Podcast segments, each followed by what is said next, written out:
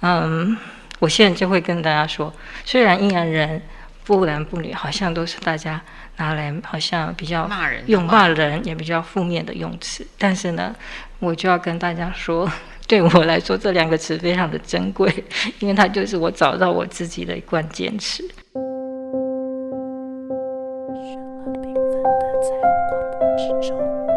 在绚烂缤纷的彩虹光谱之中，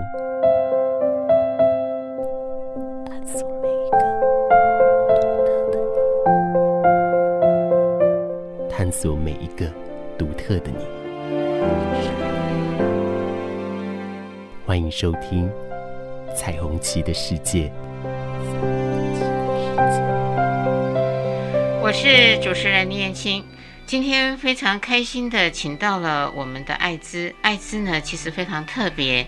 他是亚洲华人世界首位公开这个现身的双性人。其实呃，他也曾经在其他的地方呢也说过他人生的经历。不过到我们电台来，今天要谈的这件事情，我相信呢，应该他会有一个以前跟现在不一样的陈述。艾滋，晚安。晚安，主持人，晚安，各位啊、呃，听众，晚安。艾滋，因为我知道，呃，你在这个的脉络还有历程当中，其实你已经奋斗很久了。但是呢，我还是非常想要知道，就是你在你的性别认同的发展历程，还有你的过程经验里面，可以跟我们描述一下曾经经历过的一些事情，让你深刻难忘的。好的啊、第一个非常感谢，就是。啊、高雄广播电台这个节目能够邀请我来跟大家分享我自己的个人的生命经验，那我想这是一个特别的一个历程。呃，虽然有一点崎岖啊、有一点辛苦，但是我觉得一路走来到现在回观呢，其实也是一种精彩吧。那呃，其实呢，对于性别认同这件事情或者这个概念呢，我是很晚很晚才 才有的，因为呃，因为从来其实小时候性别我自己是什么性别，其实没有对我产生什么问题，通常呢都是。啊、呃，外人就是别人啊，可能会啊、弄错我的性别，然后可能啊、就是把我就是喊错了，然后所以呢，刚开始我还是觉就是很长一段时间，其实我觉得很奇怪，我自己并没有说，因为我是呃出生的时候就是呃指定的性别是嗯女生嘛哈，所以我也也是被作为女生的这个角色来教养跟抚养的，那我从来也没有小时候也没有感觉说这个好像跟我。不符合，所以我一直觉得自己我就是个女孩啊。但是没想到呢，成成长成长，可能啊越长得越比较有一点中性的一个倾向吧。所以就是外表了哈。所以呢，经常就会遇到一些嗯别人呢，就是误解我是一个男生。然后我其实自己也感觉非常的疑惑，不知道为什么经常会有出现这样的事情。啊，但是到后来呢，再大一点的时候，就会出现一些啊，比如说去上厕所啊，就会去啊这种有分性别的场所，比如说去那种嗯，去游泳池啊，或是去泡温泉啊，这些都有这个分性别的这样场所的地方嘛，就产生了一些问题，因为我就很容易被当成啊我自己没有认同的这个性别作为一个男生，然后可能就产生了一些啊误会，然后 或者有一些人就可能。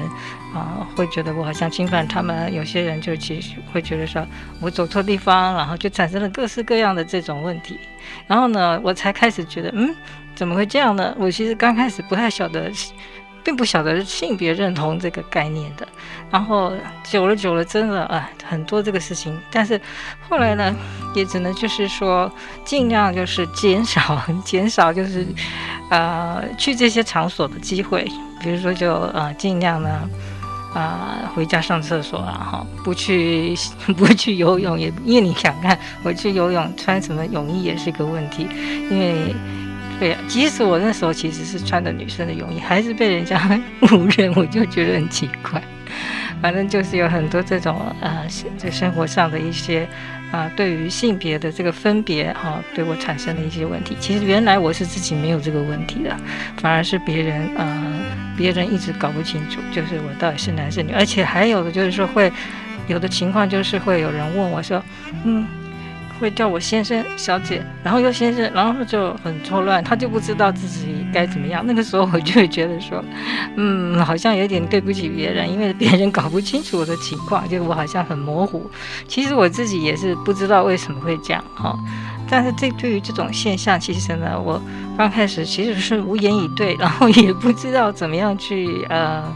去处理它，哈，但是我还好的情况就是说我并没有因此而感到好像很受伤，这是我的好处。我有一种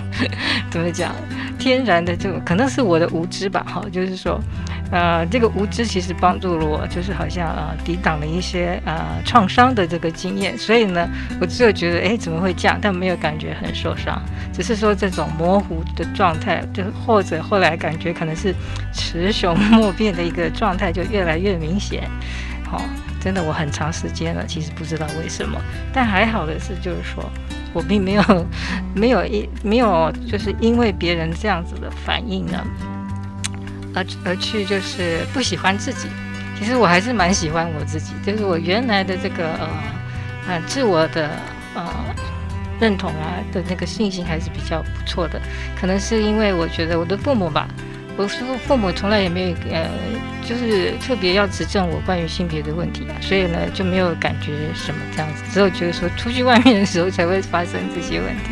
所以我觉得我的好处就是说。呃，自己的那个内心还算蛮健全的，蛮强大的，所以不太受到很多的这个创伤，只有觉得很多疑惑。但是呢，直到什么地什么时候呢？我觉得这真是一个呃创伤了呢，就是就是到了我啊、我的这个前女友跟要跟我分手的时候。啊，因为他就是提了啊，这个原因呢，就是说我太像男生了嘛。因为现在大家应该对于同志朋友也不太这个呃。不会说不熟悉了嘛，所以呢，大家就知道我在讲的是我在其实进入了一段的同性的一个关系，但是可能对外面来人来讲，看不看我们很像异性恋，因为我一直被看成像男生嘛，她是女生嘛，所以这也是一个好玩的事情，所以呢，反而外表看起来好像是一对异性恋，但是呢，而事实上在一起十年之后呢。哦，他就跟我分手啦。那他的原因就是说啊，你太像男生了哈、哦。那其实我也没办法反驳，因为一直以来都有很多这样子的这个看法嘛哈、然后他其实也也是知道的，他也知道，然后他也刚开始也没有觉得什么，而且还觉得这是一个好玩的事情这样子。但是最后呢，当然也我也是可以接受这个理由的。那但是对我来说，这就是真正产生创伤的时候。啊，但是他其实是不是一个性别认同的问题呢？可能也不是这么简单，因为呢，呃，这件事情其实是给我一个呃很棒的一个生命的礼物。为什么呢？因为这件事情呢，我呢必须要知道我到底是谁，因为呢我太模糊了，然后一直到连我的亲密伴侣啊要离开我都是这样子说。那他说的是真是假，那又是另外另外一回事。但他也不是完全不是这回事，对不对？所以他的确呢启发了我呢，必须要去面对我自己。然后我在那个时候呢，我才 真的感觉好像被逼迫去啊。呃面对自己所谓的这个性别的问题，我以前还不太知道我自己有性别的问题，就是就是有这些情况，但我不晓得哦，这叫做性别的问题，所以就是啊、有一点崎岖的情况。但是到最后，我觉得这是一个呃一个很好的的礼物，就是说，虽然这是一个好像啊很锥心之痛的分手的过程，但却它却是我生命中最好的礼物，因为呢，它逼迫的我去面对我自己。最后呢，我终于走上了，就是去面对自己、了解自己，最终拥抱自己的这样子的，呃，做了一个拥抱阴阳人的运动。其实这个运动就是，我发现，我到后来发现，其实就是爱自己跟拥抱自己。爱芝，刚刚听到你在整个陈述的历程当中，我有看见一件事情，是父母在养育你的时候，把你当成女孩子养，是这样？是的。接着呢，在你的成长过程里面，你自己也把你自己当成女孩子来看吗？当时，对对，我一直没有怀疑这件事情。他们在对你做一些您刚刚说的这个，嗯，游泳也好，或是上厕所也好，他们会觉得你奇怪，一会儿呼吁你是先生，一会儿呼吁小姐，或是你的整个的穿着打扮，外人是觉得困惑吗？他们困惑的表现有口语或是眼神的一些脉络让你看见。有啊，还不只是眼神，眼神当然是很多。所以我有一段时间，就是知道，我后来发现，原来这个是我的一个策略，就是有一段时间我都要都喜欢穿黑色的衣服，我就不想要被人家看见，然后就不想要跟外人就是四目相交，因为因为大家就开始想，哎。这个人到底是男生还是女生？然后开始疑惑，你就看到他的疑惑的眼神。但是我不会觉得这是有问题的，因为疑惑是很自然的嘛，就太多这个事情发生了。对，所以他并没有恶意，我觉得疑惑并不是一个恶意。但是呢，呃，比如说还有就比如说言语的话呢，呃，通常就是会有人就是你知道我的一天一天当中的生活，我其实会遇到各种不同性别的称谓。比如说回去吃自助餐，呃，就是我们学校对面那个品项的啊老板，那个阿姨，她呢，她可能都年纪不是比我还大哟，她都叫我弟弟。然后，他每天都叫我弟弟。然后呢，去不同的商店，每不同的这个店员喊我的这个不一样。有的人叫我阿姨，年轻人居然也有人叫我阿姨的。啊，对。然后呢，有小弟弟看到我就，他的妈妈就说：“这个这个小哥哥，就说我是小哥哥。”所以，我每天都有不同的性别的这个称谓出现在我身上。后来刚开始会觉得哇，这怎么回事？但是后来觉得这是一个有趣的事情，因为我好像可以比。表达不同的这个样貌，样貌跟角色，所以那我有有需要一定要去纠正别人嘛？好像也没关系这样子，对，那这些都还是算善意，因为他们没有什么，他们就是不知道嘛，对不对？但是也有呢，呃，有有也有人呢，比如说他可能哦，后来发现，本来以为我是男生的耶，啊，然后后来原来发现我是一个女生，因为我穿的衣服还是比较打扮还是比较中性一点，因为我们没有发育成女生的样子嘛，然后所以那个穿什么也是就比较像男生，也不是故意的，就是就是本来就长这样，然后但是有人就会以为哦，一直以为我是男生，然后有一天发现原来我是一个女生的时候呢，然后就开始会有人就会想要帮忙纠正我，就要帮忙我。比如说啊，他发现我是女生的时候，有一个人呢，他就曾经说：“你第一件事情，头发先给我留起来再说。”他就觉得我应该要留头发，因为我是女生，我应该留长头发，这样人家就不会把我误认为男生了。对，就是有人这样子，而且那个人我跟他也不熟悉的，而且他是在捷运上面这样子跟我，就是公然的这样子讲，你知道吗？好像在教训我一样。对，所以所以我就是比较这个是比较激烈的啊。那一般来讲，其实就是说大家比较疑惑或是叫错这样子而已。那这种是比较激烈的，对。但是呢，我也还好，因为那个时候我大概自我认同还是比较清楚的，所以我也不会说受到。太大的伤害，但是啊，我就知道我不能跟这个人做朋友，因为他其实不知道我的过去。我大学时代就留的，就是已经知道，啊，我应该要留长发了，因为我们以前有发禁嘛，对不对？是的。所以到大学才有机会留长发，那我当然也要留啊，因为所有的女生都留，我又是外文系，所有的女生，我们班都几乎都是女生嘛。然后呢，全部都是留长发的，因为我们实在太想留长发了，以前都没有机会，所以我们每一个人几乎都留了，呃，整个大学时时期都在留长发，所以我也留了，留了很长很长，到了超过我的屁股。可是即使那样呢，我还是有人把我看成男生，所以特别是我爸爸也更是这样的认为。他那时候可能我真的是不是很会打扮呐，这个可能也是一个缺陷。然后，所以呢，因为我爸就看我这个样子实在是不行，留即使留长发，他觉得还是人家可能会觉得我是男生。因为那时候出现了一个啊、台湾第一个摇滚男歌手叫做薛岳，他就看他的，哎，这个人很红，在电视上怎么看起来有点像我？所以我爸就建建议我说：“你不要。”你还是不要留长发好了，所以这个就是我已经做过这件事情了，就是效果不是很好，所以那就算了。而且留长发真的也是蛮蛮麻烦的，要洗头发要用很长的时间，所以后来我也没有选择继续留长发，因为好像也没什么效。听起来非常非常的有趣，包含您的家人都已经觉得，呃，不管你怎么样的打扮，好像也很难演你英雄本色。刚开始我还很想问你说，艾滋，外人的一些的眼光，还有一些称谓，在一天或是数个地方有好多个改变，应该算是百变了。回家以后，你都不会把这些困惑带回去跟父母谈吗？哎，倒是没，跟父母倒是没有，因为我妈妈比较早逝，所以其实还没有机会，就是还没有遇到那些问题。那呃，而且所以我又是我是最小的小孩嘛，我们家是五个小孩呀、所以我爸爸妈妈年纪很大了。当我已经开始遇到这个，我我刚刚讲的那个分手创伤的时候，我爸爸妈妈都不在了，对，所以他们呃，对，所以他们呃。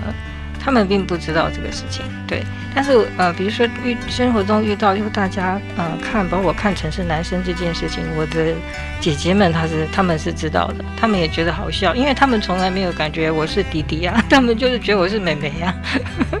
到现在还是一样嘛，没有感觉说啊我是我是弟弟，他们没这种感觉，对。家人其实没有，当然家人不会搞错啊，当然不会有这个感觉，所以他们没有什么感觉，对。但是他们可能很会有一点觉得好笑，或是有时候会介会跟人家介绍一下说，哦，这是我妹妹，但是比较像弟弟，就长得比较像男孩这样子。了解。因此，在你前面的历程当中，我听到的就是你应该还是在困惑，一直在找寻。后来女朋友跟你分手了，那个摧心之痛，让你开始发现，你真的要好好的去找你自己了，而不可以模模糊糊的这样过一生。对，因为这样子，你看。我如果哦，原来其实走进这个女同志圈也是一个怎么讲意外，因为我以前也不知道什么女同志这个事情，对，只是呢，当我在大学时都在你看我那时候已经留长发还像男生的时候，你想说我去联谊的时候会有市场性吗？完全就没有，就在异性恋里面很难混，混不太下去。对 对，然后哎，没想到那时候突然就知道有这个同性恋圈了，然后我就去，其实也不是真的跑去看看，就是我去参加了一些活动，然后发现哦，原来那个是同性，那时候就对那个诚品书店有个叫做同性恋文化节嘛，是，所以我就跑去参加，没想到哦，我其实不晓得同性恋是什么，只是想去了解一下，那没想到就遇到一些同性恋朋友啊，然后他们呢，居然就把我认认出认成就是他们。不知道有什么雷达，就说。嗯，你是不是也是同性恋啊？然后我就想说，我也来去参加看看嘛。没想到就是同性恋朋友，不管男同志还是女同志，都觉得哎，我是男同志哦，我是女同志哦。因为男男同志觉得哎，我很像男同志，女同志觉得我也像，你知道吗？因为女同志也有比较阳刚的，对。所以那我想说，既然这个同志圈这么就是接受我，那不然我来这圈混一下好了。可能用“混”这个字很有趣。对啊，因为。因为这个真的异性恋圈太难混，对，长成这样子就是有一点就是反差，对不对？颠倒的状态，所以呢，啊、好吧，那就来去，那我就想说，那我既然是女女生呢，那我就去女同志圈嘛，那就真的很很这个积极的投入，那我也觉得蛮自在的，因为大家就是都很就是彼此接纳呀，对，然后我也是真的受到这个这个经验的一个。这么受益人，我是这个经验的受益人，因为等于我当时投入了台湾刚开始的女同志运动嘛，啊，或者同志运动，所以呢，这一段经历虽然我好像在在混，但是也在当义工，对不对？那时候当时都是当义工嘛，哈。然后，但是呢，其实呢，就是开始呢，我的一种在社会上的一种对于认识各种性别身份的人的一个啊一个经历，因为好像有有一点像就是嗯。进入了一个这个呃呃一个田野，你知道吗？就是这些多元性别的田野，所以呢，可能也是为我后来真的能够走上这条路，然后走上性别运动这条路，还有就是进入性学研究所的这样子的一个契机吧。嗯，因此在你这些过程，你后来真正把你自己摆在双性人这个位置上的时候。大概有多久的时间？哦，好久，很久。对，可能我那个时候，我我大概是二十，呃，进可能二十八九岁进入女同志圈吧，哈。然后经过十年的关系，然后后来呢就分手，分手我就跑去读书嘛。然后读书读的是生命学研究所。那在那里，我的确就是生命因为受伤了嘛，所以就要去读生命学研究所，也真的很幸运得到一些很关键性的疗愈，所以让我有这个呃怎么讲，有这个力量可以翻转。其实我真的是受益很多，所以我才会后来觉得说啊，那我要来认识我自己。所以我在生命学研究所到最后，我终于好像开始有勇气去。看见我自己，看见我自己这样子。以前我是不愿意靠近，虽然我小时候其实已经，因为我在呃青春期的时候，因为已经开始就转变了，但是大家我就是跟大家相反，因为我们女生我是女生，可我却没有好像发育成女生嘛，哈，所以但是那个时候还是不太敢去，呃。不愿意，也不太敢去碰触这个议题。那到底是怎么回事？当然，父母因为年纪大了，他们其实也不知道怎么回事，他们也不知道怎么去说这回事。对，那其他的兄弟姐妹也是没有这些知识嘛，所以大家其实不太关注这件事情。所以我小时候就是等于是青春期之后很很长一段时间，其实我也对自己也是很模糊的。然后呢，只是到后来就是有越来越多的这个。就是雌雄莫辨的情况，是就是是事情才变得比较明显，对不对？显明显化。然后到了这个生命所之后呢，我就终于，因为我好像感觉就是说，在过去之前，就是觉得说，我知道我有些不同，但是呢，我可能不敢去，不敢去打开它，因为很怕 那个结果是什么，有一点恐怖这样。但是小时候已经有感受到。嗯，我可能因为我没有月经啊，又没有发育成女生啊，那我是不是女人？我都不知道，有一种这种感觉，但是又不敢去知道它，你知道，不想要去面对这件事情，对，反正就给他混过去，就是这样子。可是到了这个呃分手之后，就是不得不，但是其实还是经过了四年的时间，我才有那个那个勇气。去真正的看到，那时候我才想起来，原来我小时候有一个文，有一个病例在那里，它可能是我的一个身世的秘密。小时候看不懂那个秘那个文件，那个病例啊，啊、呃，主持人一定知道，因为那个是呃病历里用英文都是英文写，而且那个时候都是手写的。没错，小时候我是看到了，但是我不知道写什么，对。还好，就是真的，老天爷是还是有眼的，有帮忙我，因为他让我读了英文系，嗯、医学词汇你也会了。我后来也是还好，有网络网络的出现的帮忙，所以我可以对照找找到哦，慢慢我就了解了哦，原来这些是什么，然后才慢慢知道哦，原来我是我们过去是称为阴阳人嘛，哈，在在我们这个的的这个脉络里面，我们的报纸上啊，我们的用词都是阴阳人，哦。但是这个阴阳人这样这个词有点吓人嘛，所以小时候真的不敢不想要碰触它。但是呢，到后来我到呃新生命所之后，那时候已经有网络了，所以你知道吗？我那时候要写我的生命故事啊，不是要找关键字吗？是的，我刚开始还不知道要用阴阳人呢。你知道我从哪里开始的吗？我从不男不女去开始找的。哦，用这样子的一个词开始。对，因为我好像就是有一点不男不女，就是一直遇到别人看我是这个情况，因为其他的都找不太到嘛，对不对？然后我就想说，哎，我来找找看有没有这个不男不女。没没想到我真的找到一篇，一篇那个不男不女的论文。是中文还是英文？中文，中文。嗯，然后呢？呃，结果呢，我就写信给那个教授，结果那个教授后来就是我的口尾，哈、就是王秀云老师。那他呢，他其实写的不是阴阳人，他是写那个戒戒严时代留长发的男性被看成不男不女的一个社会现象，这样子。然后跟你的脉络其实。内容是不同的，不一样，对，不一样，对，但又又有一点这样子交接，对不对？像我刚刚讲，我留长头发的话，就被当成男生留长发，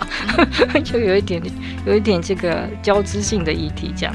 然后。然后，当然，那个老师他也，然后很好玩的，就是那个王老师他有一个学生，刚好他也在做做一个呃硕士论文，就是在写阴阳人的研究，就台湾的阴阳人的这个医疗史的研究。所以呢，哎，我也真的就是啊，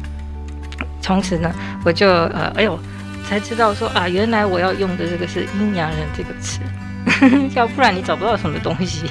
对不对？所以你看我这这种自我追寻的历程就有一点好玩。所以对后来我就会说，嗯，我现在就会跟大家说，虽然阴阳人不男不女，好像都是大家拿来好像比较骂人，用骂人也比较负面的用词，但是呢，我就要跟大家说。对我来说，这两个词非常的珍贵，因为它就是我找到我自己的一贯坚持。所以我要说呢，就是说不男不女是真实存在哦。那阴阳人也不是拿来骂人的词，阴阳人只是一种人类的一个生理的生命的现象，这样子。所以你现身了之后，是首先先向哪些的人先做的现身？自己有这样子的一个印象吗？小呃现身呐、啊，嗯，就是你开始用这个阴阳人的时候，嗯、或是双性人的时候，让大家都知道你第一个接触的人会是谁？啊、刚开始其实我没有公开，就是我只有写我在写论文的时候，当然就是跟我的老师啊，其实我刚开始在写的时候，我我的同学他们也不知道，因为我刚开始我自己都不知道，不要说别人的，对不对？所以呢，那所以应该可以。如果这样讲的话，最开始就是老师嘛，老师知道的嘛。然后就是我的同学。其实我的姐姐们呢，他们，他们其实很模糊，他们并不知道哎，她们并不知道我是这个情况，他们也是有一点意外，知道吧？就是说，哎，我居然发现了我自己这样的情况，他们其实很意外。虽然我们在一个家里面一起长大，对，然后但是对外呢，我还是有一点紧张。为什么？嗯，因为我的。我的姐姐们，她们会担心，就是说不知道别人会怎么样对待我。那我这边也是有一种担心，就是如果我公开现身，不知道会不会对我的家人产生困扰，会不会他们也受到什么样的歧视？所以刚开始呢，其实是非常的犹豫的。所以呢，虽然我在认识我自己之后呢，其实还是蛮开心的，因为。终终于是找到一个身份了嘛？从这个呃女同志、男同志、跨性别这些我都跑去了解了一下嘛，哈，这些啊、这些双性恋什么的我都跑去了了解了一下。终于我就发现，哎呀，原来我其实就是我的真实就是一个一个阴阳人这样。那时候我们还不太用双性恋，因为双性人真的很少出现在台湾的文献里面，所以我我通常没有在用这个双性人这个词。然后呢，呃，可是我后来就想说。嗯，因为我最开始其实找到的阴阳人朋友是外国朋友，因为有网络了嘛，所以呢，我是从透过他们的分享他们的故事才，然后比对跟我自己的生命的经历哈，我才发现啊，其实我是属于这一群的啊，不是那个 LGBT 这一群的啊，不管不单单是这一群的，是而是阴阳人这样，所以我其实最开始是认识外国人，就是嗯阴阳人，外国人阴阳人，可是所以所以那时候我就才发现说。哇天啊，原来是阴阳人是很多的，也不是很少哎，就是全世界各个国家都有啊。这个实在是一个非常的震惊的事情，因为我从来没有想过这个事情，我都以为自己就是一个全全全世界唯一的一个奇怪的人这样子，然后我不敢告诉任何人，不敢讲这样子，也不知道跟谁讲，还有就是也不知道怎么讲，就是就不知道怎么样。可是没想到呢，看到他们的故事之后，我就。啊，原来对这个跟我就是一样的哈，原原来是有我这样的一个一群的一群人存在，而且是很多人，所以我就充满了这个信心了，因为原来我不是一个人而已，对，不会孤独，哎，对，对对对，所以后来我就想到，哎呀，可是都要讲英文，好像有点太困难，但是我英文忘了差不多。所以呢，我就想说，那我要来找讲中文的朋友啊，一定有其他的阴阳人嘛，对不对？在在台湾，所以我就想说，那我要来找，可是找怎么找呢？我就做了网站了，但是呢，做了两年都没人来找我，所以这个怎么办呢？可能就是说。嗯，因为也没人，我也没有写说是谁做的这个网站啊，然后为什么要做这个网站啊？可就是所以可能莫名其妙吧，对，所以后来这个我就问这些啊国外的阴阳人朋友啊，叫国际阴阳人组织的这个创办人，然后他就跟我说，就是说，嗯，他就给我这个指引说，你要就是要要。公开现身，然后分享你的故事，就像他们一样，他们就是有分享他们的故事。因为我们通常都是透过我们的生命经验彼此相认的，而不是透过那个病例。因为大家不会有自己的病历，对不对？对，所以他说你要这样子才才比较有可能性，对。然后呢，我也很感谢，就是我在树德的时候得到百万逐梦的这个计划的支持，让我去美国就是拜访了这个国际家人主持中这个的的这个创办人，然后所以呢，让我学习学到他们的这些知识，然后我就真的回来，我才决决心就说好，因为我太想要要找这个讲中文的朋友一起分享他们的生命经验了，所以呢，我就决定说好，那我要要要来公开现身。啊，因为我去美国的这趟旅程也给我很大的鼓舞。为什么？因为我遇到我去拜访了啊四位还是五位的阴阳人朋友，我觉得哇，他们也是可以活得非常的正向阳光啊，对不对？然后也很有成就，对社会也很有帮很有贡献呐。那我那我就觉得我我也要像那样子，我要这样是一个阳光的阴阳人这样。所以呢，我就决定说。哎，对呀、啊，有人可以降火，我也要降火，所以我决定就是我要回来，然后找其他的营养人陪我，就要公开现身。所以我那时候就已经没有感觉到说，好像我这个事情是一个有一点好像不可说的啊，有一种羞耻感的东西，这样就不再有这种感觉了。对。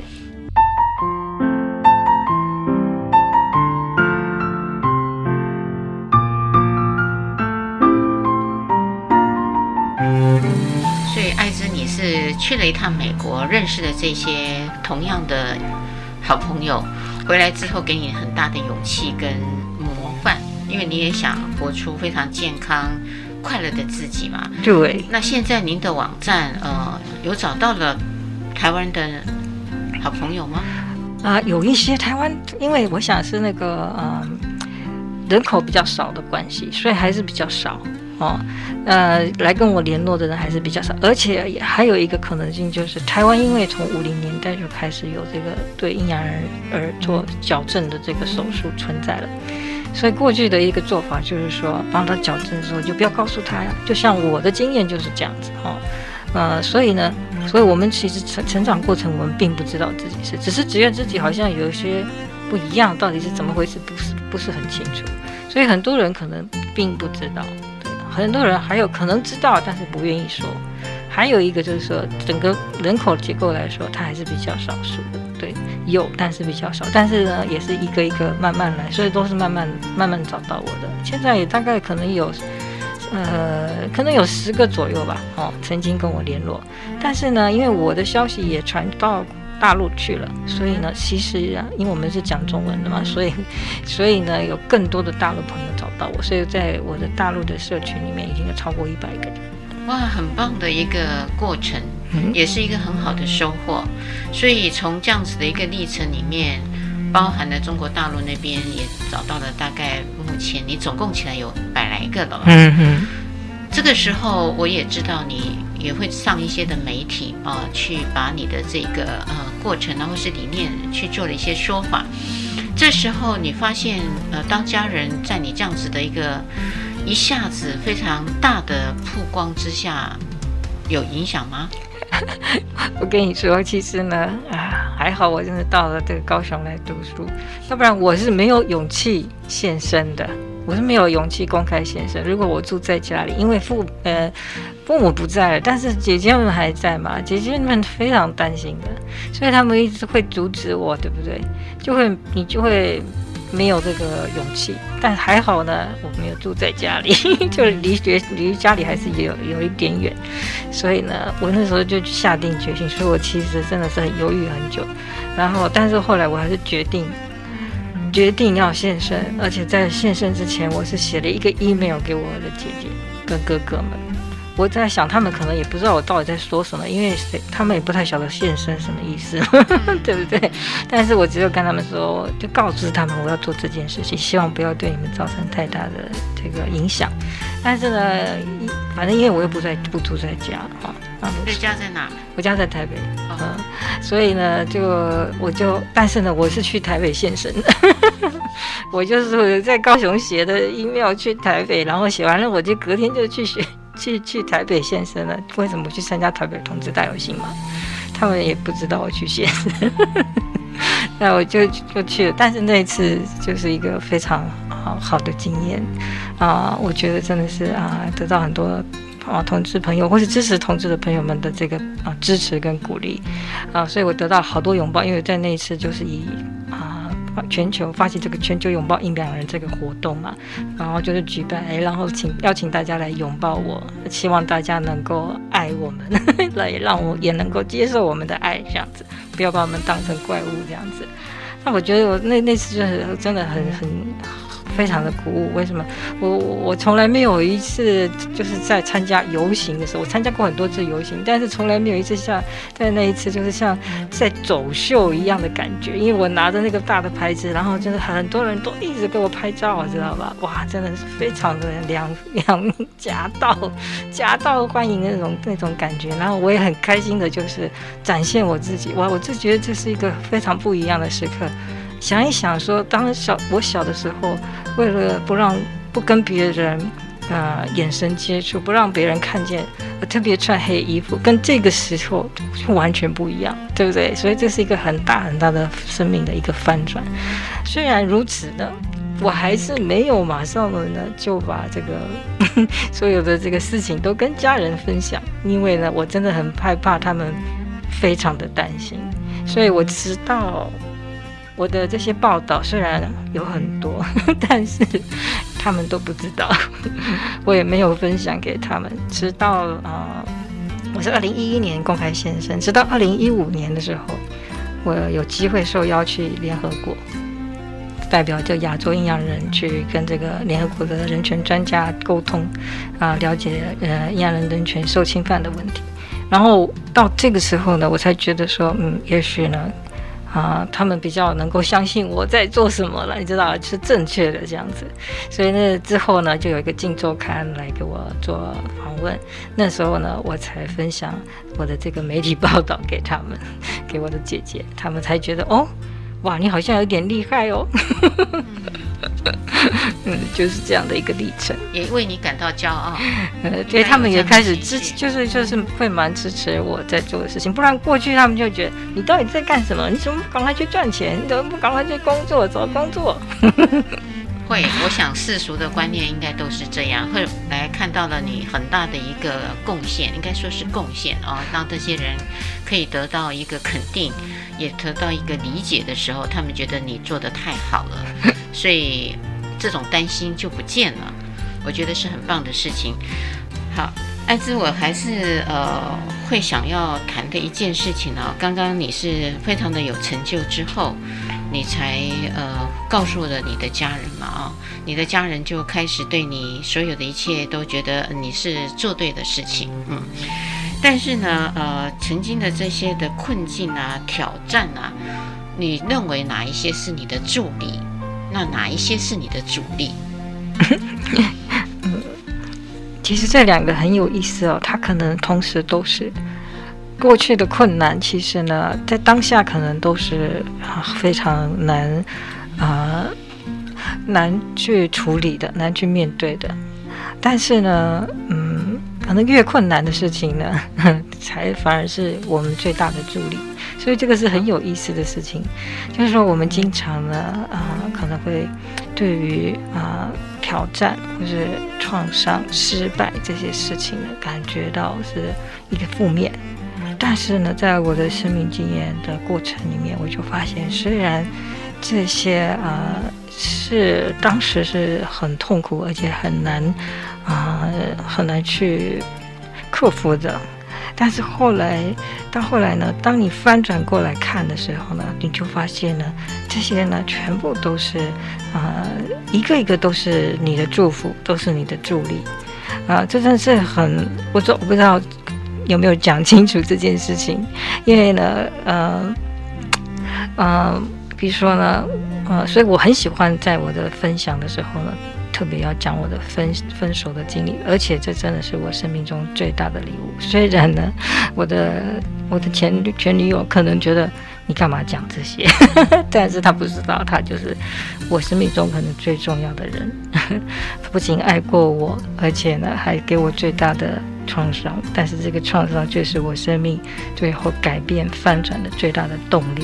所以从这个当然翻转之后，真的后来回观去看，你看我过去，呃，从进入那个统治权也是好像在那混日子，对不对？我从我的家人看也是觉得你在干什么？你为什么每天去搞这些什么义工的事情，对不对？对不对？但是其实它都是后来都成为我的养分。每一件这个事情，我做过的这些义工的事情，其实也是都是我的养分。但是，但当时好像在外人看你是在玩，一直一直在玩，一直在玩。但其实它就是一个我一个过程，一个我在呃靠向自己、认识自己的一个过程。虽然在那个过程里面也会有一些啊。也会有一些这个呃挑战，对不对？也会有一些这个呃不如意的事情，但是呢，他就是让我呢，哦，因为我就是其实进去跟进去不同的啊、圈子里面去比对，我到底是不是这一群的，因为找不到归属感，你知道，你搞不清楚是不是女生，然后就跑去这里，跑去那里啊、所以我带，所以我才会好像因此而就跑去了 LGBT 都去转了一圈，哈、哦，所以我就比较了解这这这一个。啊、这样的这个朋友的一个处境，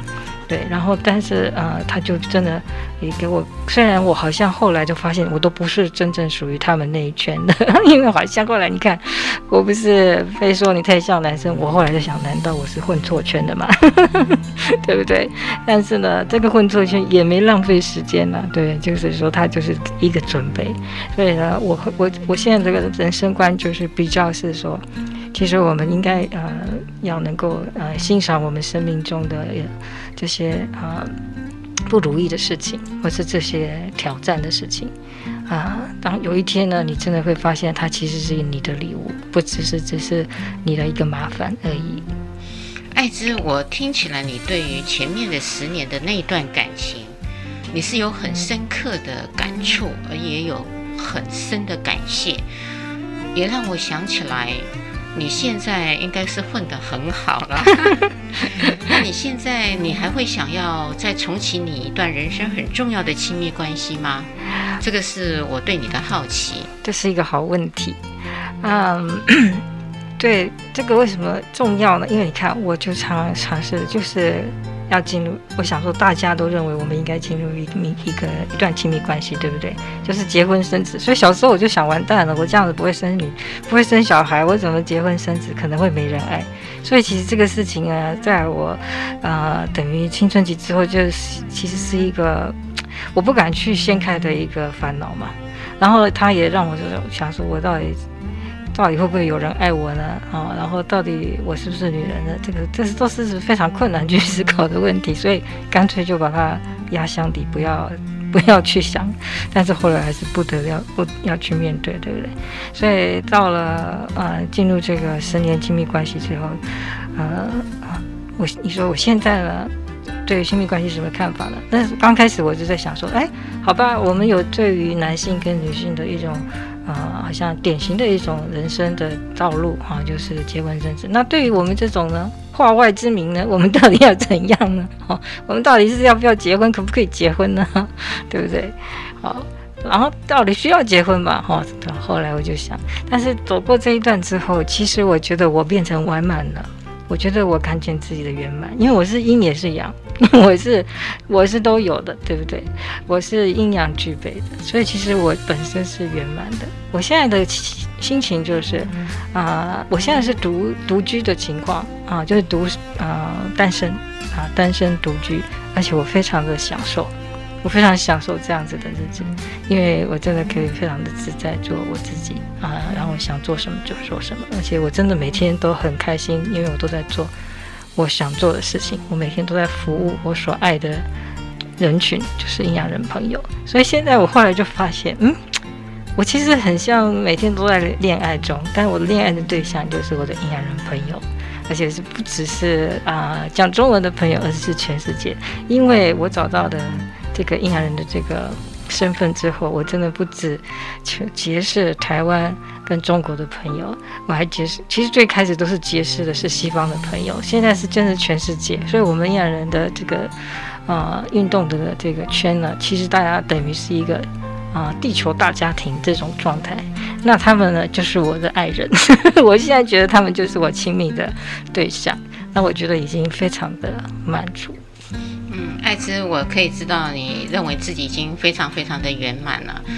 不需要再往外求，因为你阴阳合一了。你认为是这样？不过也有一个古谚呢，说得很好。他说，当每一个人都成为了一个圆，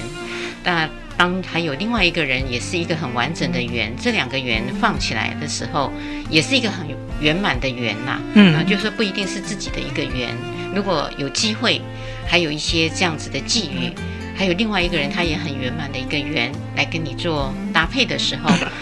我想呃，单身有单身的好，双人有双人的好，所以有机会的时候，爱子你可能也不需要放弃。这个我也不排不排斥的。对，我觉得主持人说到一个重点，就是说。啊、呃，必须就是双方都觉得就是本质具足，我们都是有各自的圆满，而不是对我来说，而不是说我们要做一个互补的一个角色。对，嗯、没错。我也到最后也会想问你，你对未来你还会有一些什么样的期待跟愿景吗？艾芝啊，当然，其实我们现在才开始，其实才开始在寻找阴阳人朋友。啊，然后互相帮助。其实我最开始的一些目标都还没有达成呢。其实我开始就是希望找寻找到更多阴阳人朋友能够集结起来，然后创造我们属于阴阳人本身的知识。我们真的没有阴阳人本身的知识的存在，这就是影响到我们存在的一个被看见跟价值。所以这个还是还是一个大的工作，还没有还没有开始做到，因为集结的还是非常的慢。对，那当然我们最终希望大家能够了解，阴阳人其实是一个啊、呃、自然的存在哈、不需要用一种异样的眼光来看他们，也不需要就是说他们啊、就是骂他们啊、不要用阴阳人跟这个或是任何关于阴阳人的名词，双性人也可以。啊，或来来这个啊，或是不男不女啊，来来作为一个骂词啊，这两这些都不是骂词，这就是一个自然的存在。我们也是人类的一部分，也应该受到啊大家的平等尊重。我们也是拥有人权的，特别在二零一五年之后，这个联合联合国也开始支持阴阴呃阴阳人人权的倡议。那所以意思就是说，终于联合国把我们也看成人类的一部分了，就是正式的通告了全全球的阴阳呃全。球的这个会员国应该要关注跟啊、促促进啊阴阳人的人权保护，因为阴阳人现在还是面临啊、被病理化的一个情况，所以我们在很小的时候 baby 的时候就会面临就是说啊、呃、这个生殖器矫正的手术，把我们比较特特意矫正成男或女哈。那当然这个可能。啊，对于医生来说，他们是好意，对不对？因为他们觉得你们你这样不男不女，你怎么活下去，对不对？但事实上呢，经过这啊，将将近就是八十年的这个实实践呢，其实很多阴阳人朋友感觉这个这样的做法，其实并没有真正帮助我们消除社会对我们的歧视，反而是呃。反而造成了很多心理的伤害，对，所以这个事情呢，我们还在努力中，希望能够全全球的这个各国的政府能够啊立法来禁止这些啊对我们早期的做这种不必不必要而且没有经过本身同意的这个性别矫正手术，因为它不只是生理的问题，就是说它还影响到我们的性别认同。我们刚刚在讲性别认同，因为性别认同呢，可能你要成长之后，你才有办法比较清楚的去。表达对不对？那可所以在这个早期就做这个性别矫正的选择的话呢，啊，可能就会造成一些错误。那选择错误的话呢，就是这个小孩自己去承担一辈子，而不是医生啦，父母也没办法。对，所以呢，我们就希望这些呢可以停止。啊，就在这些呢还没有还没有做到呢，所以还有很长的一段路。那最后，我们当然希望整个社会、整个世界能够认识我们这样的人类的多样性的存在，知道能够了解我们的，呃，都其实人就是说这是多样、多元性的美，多元性的美，哦、然后能够友善的对待我们，给我们一样跟大家一样的平等的一个呃人权跟对待。非常谢谢爱芝今天呢，把她这么漂亮的历程，还有她的心愿。以及他现在目前在做的努力，都让我们看见，更期待我们大家对于阴阳人有一个比较正确的认识，而且可以支持跟鼓励啊。又接近尾声，也希望我们收音机旁边的朋友们一样的守住我们的这个高雄广播电台 AM 一零八九 FM 九十点三，重启的世界，拜拜，拜拜，谢谢。